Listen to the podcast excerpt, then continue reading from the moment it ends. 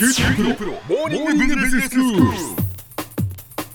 今日の講師は九州大学ビジネススクールで産学連携マネジメントがご専門の高田恵先生ですよろしくお願いします、はい、よろしくお願いします。先生今日はどういうお話でしょうか？今日はですね、以前の放送でもちょっとソニーの新しい新製品開発の仕組みとか、まあそれに合わせて 3M っていうのが、えっと新製品開発する時のプロセスって共通点がありますっていうお話をしたんですけど、今日はその 3M ですね。はい。この 3M のえっとなぜイノベーションが活発に生まれるのかっていうところをですね、お話をしたいと思います。はい。3M っていうとあのポストイットの会社ですよね。そうですね、ええ。あの大変有名でそれ以外にも例えばあの街中を走ってるラッピングバスはい。だとかそういう飛行機もだ例えば嵐がこうついてるとか、ええ。あのいろんなこうステッカーが貼ってあるっていうのはあれ空中で剥がれたりすると大変じゃないですか,、ええ。絶対剥がれちゃいけないしあの一晩のうちに施工をききれいにやるっていうのをそういう技術を 3M って持ってるんですよね。でそういうこうイノベーティブな製品っていうのはなぜ生まれるんだろうかっていうことなんですけど、はい。まあ、まずあの会社の概要を簡単にさらっと申し上げると、はい。売上が大体まあ日本円に直すと3兆円ぐらいで,、うん。でずっと研究開発の投資を売上の比率で5.6%っていうのをずっと固定して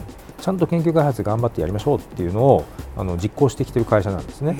非常にそういう意味では技術力に強みを持っているということではい。で1902年にミネソタ州セントポールっていうところであの創業したんですけどでこれもともとの名前はミネソタマイニングマニュファクチャリング。で3つ M があってそれで 3M というふうに言ってたんですね。はい。でもともと鉱山の開発をあの目論んであの会社は創業したんですけど研磨材に使えるようなその硬いあの石を山から掘るっていうことを目論んでこれダイヤの次に硬いって言われているようなあのものが取れると思ってはい。掘ってみたら実は案外取れなかったと。ちょっとまあ柔らかい目の鉱石しか取れなかったんで、うん。それはあのサンドペーパーぐらいに使うのがちょうどいいだろうと。ほということでサンドペーパーを作ってでそしたらあのちょうど五大湖周辺ですねこれって。自動車産業がずっと発展してた頃なんですけど、うん。その自動車産業の中で大量に使われたことで事業がすごく成長したという、まあ、それが始まりなんですね。最初の大ヒット商品のこのサンドペーパーで特に耐水性ですね。水がこうかかってもヨレヨレにならない。でこれはですね実は今でも社内で大変重要な成功物語ということで語られてるんですけど、うん。まあ、いきさつは何かというと1920年代にオーキーさんという人がですね本当ガラス職人の人だったんですね、えで研磨剤を送ってほしいっていうのを手紙を 3M に送ったんですよ、えはい。でそれに対して当時の 3M の社長がなんかよくわかんないから営業部長にお前行ってこいと。ちょっと現場訪問するように指示したんですね、はい。で営業部長が行って目にしてびっくりしたのはこうガラスが悶々としてる中で自動車用のガラスとかをこう磨いてる、まあ、そういう職人さんたちだったんですね。で健康を害していて、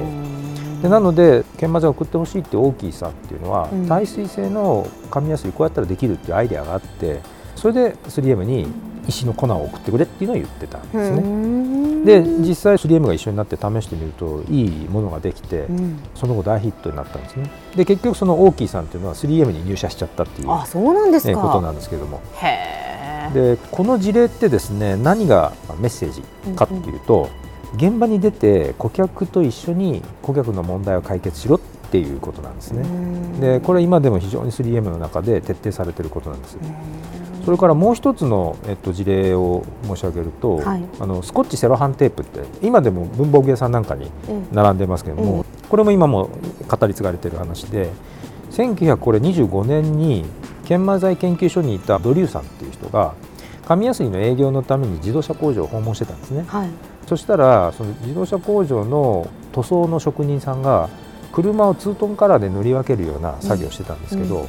塗り分けるところにこうマスキングのためになんかこう紙みたいなの貼ってええ塗り分けるんですけど、それがまあ滲んじゃったりとかベロッとすぐ剥がれちゃったりとかっていうのでものすごいイライラしながらうん。あの仕事してるっていうのが分かってですね、はい。できちっと貼ってこうシュッと剥がせるようなそういうテープのニーズがこれあるんだなっていうのが分かってそれでもう貼って剥がせるスコッチテープっていうのを開発を始めたんですね。でそうこうしてるうちにデュポンっていう会社有名な科学の会社がありますけど、え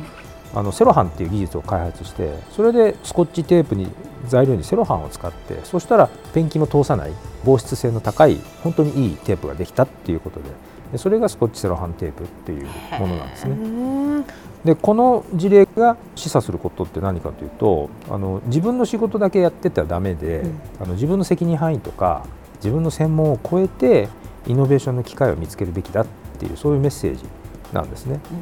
うん、でこういうことが初期にずっと続いたので、はい、3M ではアイデアの尊重っていうのがものすごく徹底されてるんですよ。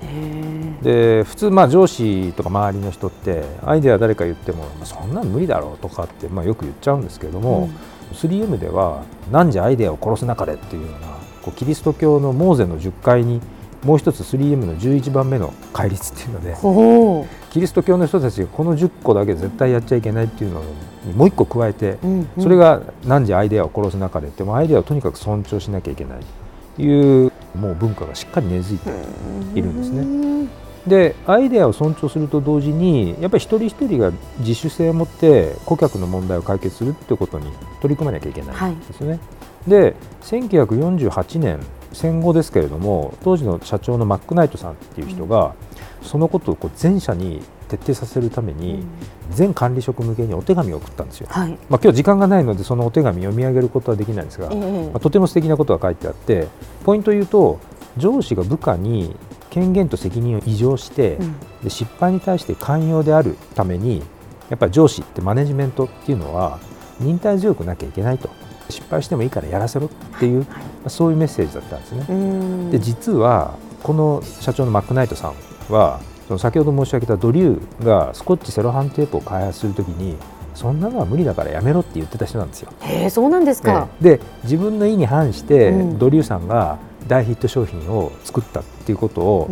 見てたんで、3M っていうのはこういうふうじゃなきゃいけないと。自分がこれをやるべきだと信じているものをこうやらせてあげないとだめだっていうことを、まあ、強く、まあ、あの思ったってそれが原体験にあったというそれが今の 3M の風土までずっと脈々と引き継がれているということなんです。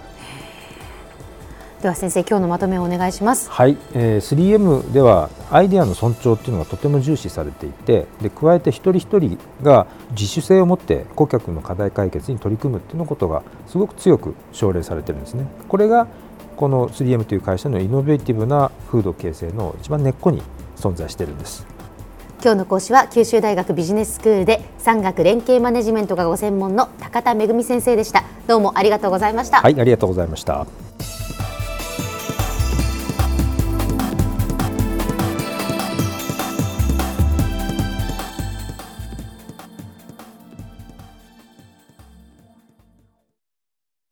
QT プロは通信ネットワーク、セキュリティ、クラウドなど QT ネットがお届けする ICT サービスです九州中に展開した光ファイバー網を基盤に一番身近なビジネスパートナーとして九州の企業自治体の皆様をサポートします。詳しくは QT プロで検索を。